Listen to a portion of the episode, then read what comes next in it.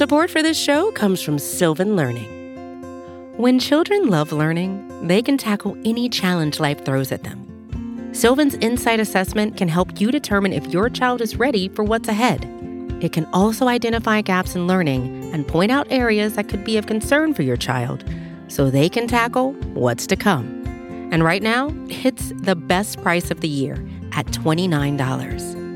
Go to sylvan29.com to learn more and get your child's assessment for only $29. That's S Y L V A N 29.com. Hello, everyone. My name is Brad Rowland. If you listen to this podcast on a regular basis, you might recognize my voice. I am the co founder of the Talking Chop podcast, which has more than 300 episodes in the books. And I've been talking about baseball and Braves baseball on this podcast feed for more than five years, almost six years at this point in time. It's been a lot of fun, and we have an announcement to make this week. So, on Wednesday afternoon, our fearless leader Chris Willis announced, and across the board with Vox and SB Nation, the rebrand and the renaming of the website from Talking Chop to Battery Power. Basically, the short version on the podcast network is that nothing is going to change whatsoever other than the name of the flagship podcast and the podcast network. So, the main podcast, which I am the co host of alongside Eric Cole and Scott Coleman, will be going from Talking Chop Podcast to Battery Power Podcast, and this is now the Battery Power Podcast Network. Beyond that, we have three shows that includes the flagship show. We also have Road to Atlanta, which covers the prospect side of things with Eric and the minor league crew. That's a fantastic resource if you enjoy minor league baseball and the prospect game. We also have the Daily Hammer podcast hosted by Shawn Coleman, which fills in the gaps with some smaller bite-sized episodes, three, four, even five times per week with the latest news and headlines across baseball and of course covering the games during the season for the Braves. Everything else is gravy, but I also have to add this is actually, as you're listening to this, the 500th episode published on this podcast network. Again, we have more than 300 episodes of the flagship podcast, but we have a bunch more Road to Atlanta, bunch more of Daily Hammer, and uh, coincidentally, I would say I did not even know this until this morning, but this is the 500th episode that you're about to hear on this show. So thank you for listening to the podcast and subscribing and reviewing and rating and telling all of your friends. We ask that you do the same and also be patient with us on the rebrand. I know some of the podcast platforms, Apple Podcasts in particular, still has some old art and some old naming stuff, but I promise it's going to look like the Battery Power Podcast very shortly under podcast feed. And uh, batterypower.com is the website if you want to go check all of that stuff out. And the written content is still fantastic, headlined by Chris and all of our great writers at the site. So I'm going to get out of the way now. Thank you for listening. Hopefully, you enjoy what's coming up with Shawn Coleman, and on to the show.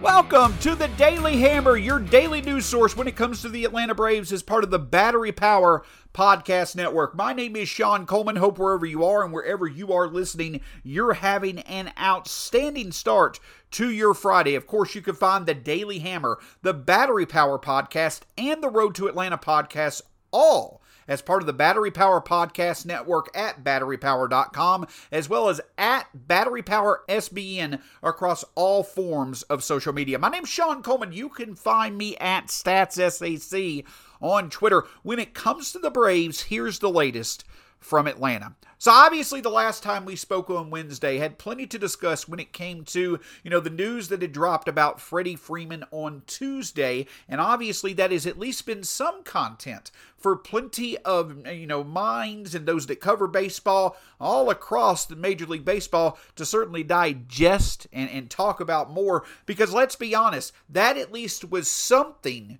to talk about because right now we're getting the same thing every single day to talk about when it comes to the latest negotiations between both Major League Baseball and the Major League Baseball Players Associations. Of course, we're getting the different things that they're talking about. We're getting some, you know, concessions, uh, some baby steps when it comes to compromising. But after four straight days, in which both the players and Major League Baseball have met, there has been hardly any progress at all. And now we see Major League Baseball discussing the fact that if things are not done, if there's not an agreement by February 28th, which basically is 5 days away now, there's not there's going to start being games canceled. Excuse me, 4 get 4 days away now.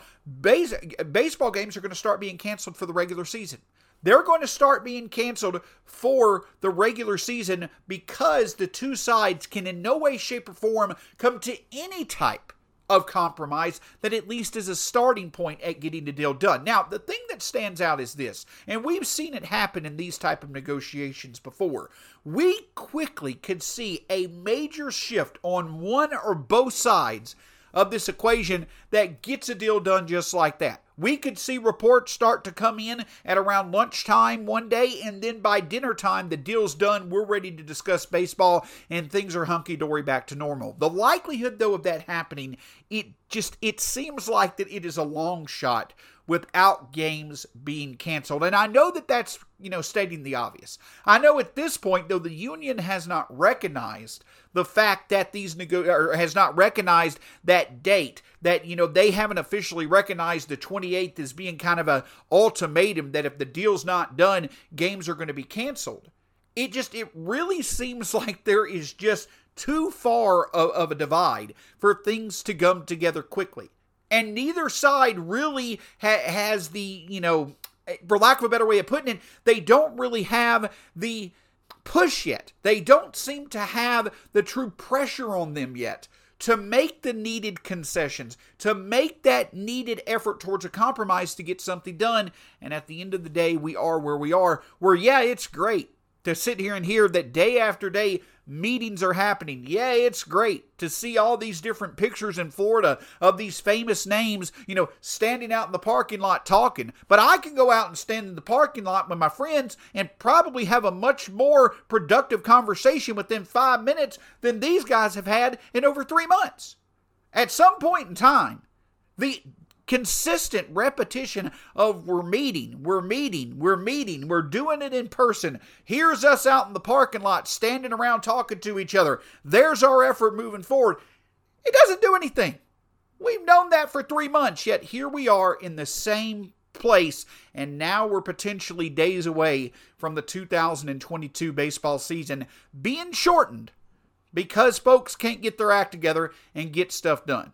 And I know that I'm preaching to the choir. I know everybody knows this, and I know that the viewpoint of the fans have very little to do with these talks that are going on. But at the end of the day, it's either going to come together quickly or there's a very real chance that we're going to see a, a relevant part of the season. I won't say significant yet, but a relevant part of the season potentially taken away because a deal cannot get done. And of course, this doesn't even get to the other major points of what impact are any deals that are going to be done going to happen on the season itself right off the bat? With what's going to be a shortened off season with what's going to be a shortened spring training? All teams to whatever level you can consider it scrambling all teams are likely going to be a bit behind the eight ball and not have the opportunity to truly be as organized as they want to be going into next season so, yes, a deal may eventually be done, and yes, there's going to be a lot of positivity for that, but all the major league teams are going to have to do things quickly and hope it's effective for both 2002 and beyond with filling needs, making sure that their players are prepared, avoiding potential injuries, and getting a successful start to the 2022 season. But regardless of what could come, it all starts with what needs to happen, and that's one or both sides finally deciding let's get something done, and hopefully it happens sooner rather than later. Support for this show comes from Sylvan Learning. As a parent, you want your child to have every opportunity, but giving them the tools they need to tackle every challenge, that takes a team. Now more than ever, educational support tailored exactly to what your child needs can make all the difference. That's why parents have trusted Sylvan Learning for 45 years as the ultimate teammate in their child's educational journey, instilling in them a love for learning and a passion for reaching the next level. And Sylvan's Insight Assessment can identify gaps in learning and areas that could be of concern for your child. It's a 360 degree view into your child's learning that you can't find anywhere else and helps ensure that your child didn't miss something in school that might put them at a disadvantage in the future. And right now, it's the best price of the year at $29. Go to sylvan29.com to learn more and get your child's assessment for only $29. That's S Y L V A N 29.com. Hey, this is Scott Galloway, author, professor, entrepreneur, and most importantly, host of the Prop G podcast. We got a special series running on right now called The Future of Work, where I answer all your questions on surprise, the future of work. Questions including what are we missing when we work remotely, or how do we handle work life balance when a major opportunity comes knocking? From the provocative to the technical, we're offering insights you won't want to miss. So tune in to the future of work, a Prop G Pod special sponsored by Canva. You can find it on the Prop G Pod wherever you get your podcasts.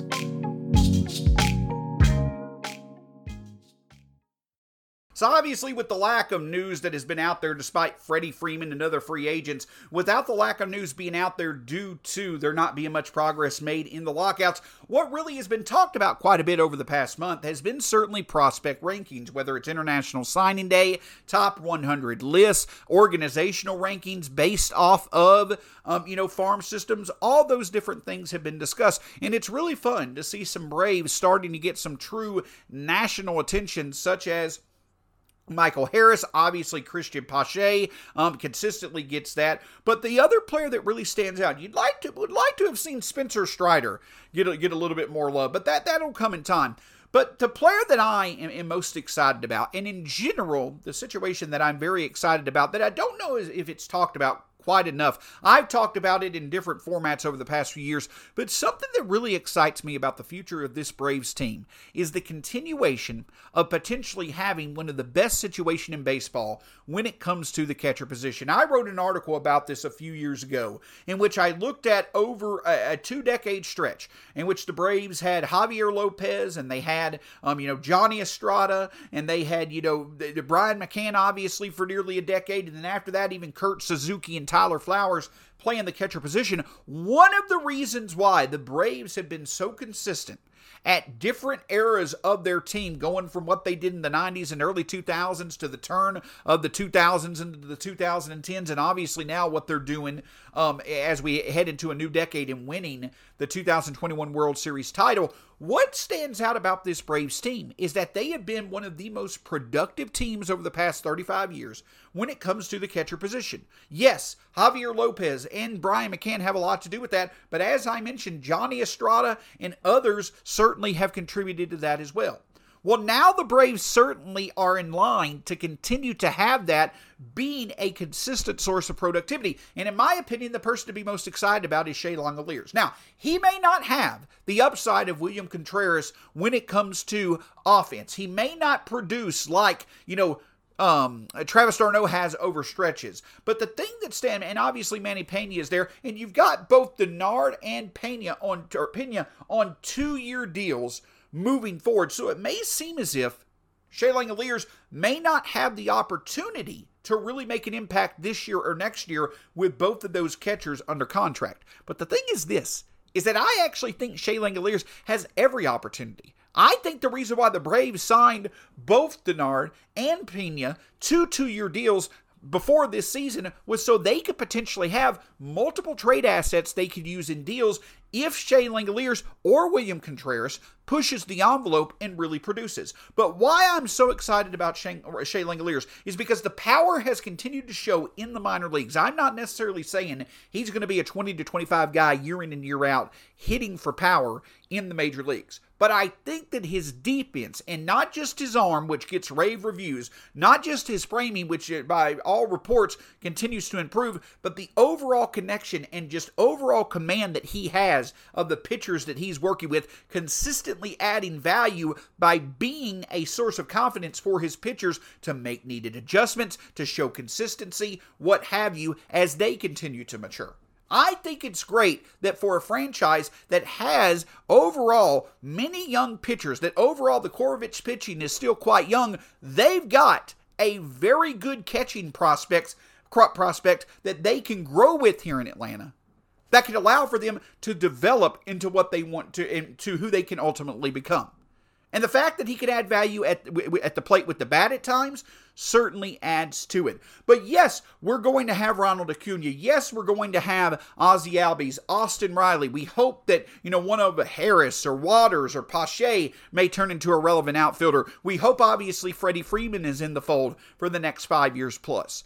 But even if Shea Langeliers or William Contreras, whoever of those two, is to emerge as our long term catcher of the future, even though those two players may not need to be a star, the fact that they at least should line up, and especially Langeliers' case, should line up both offensively and defensively as being some type of valuable con- contributor, that is a huge thing because, again, one of the things that you consistently see in Major League Baseball is that usually you're going to see if teams are going to be successful for long stretches of times, you're likely going to see the fact that they're going to have the same catcher or a catcher that at the very least offers value both at the plate and on defense. Look at Buster Posey in San Francisco. Look at Yadier Molina in St. Louis. Look at Russell Martin in various places that he's gone. I'm not saying Shea Langeliers becomes that level of player. I'm not saying Shea Langeliers becomes a multiple time All Star, a Hall of Famer, or what have you.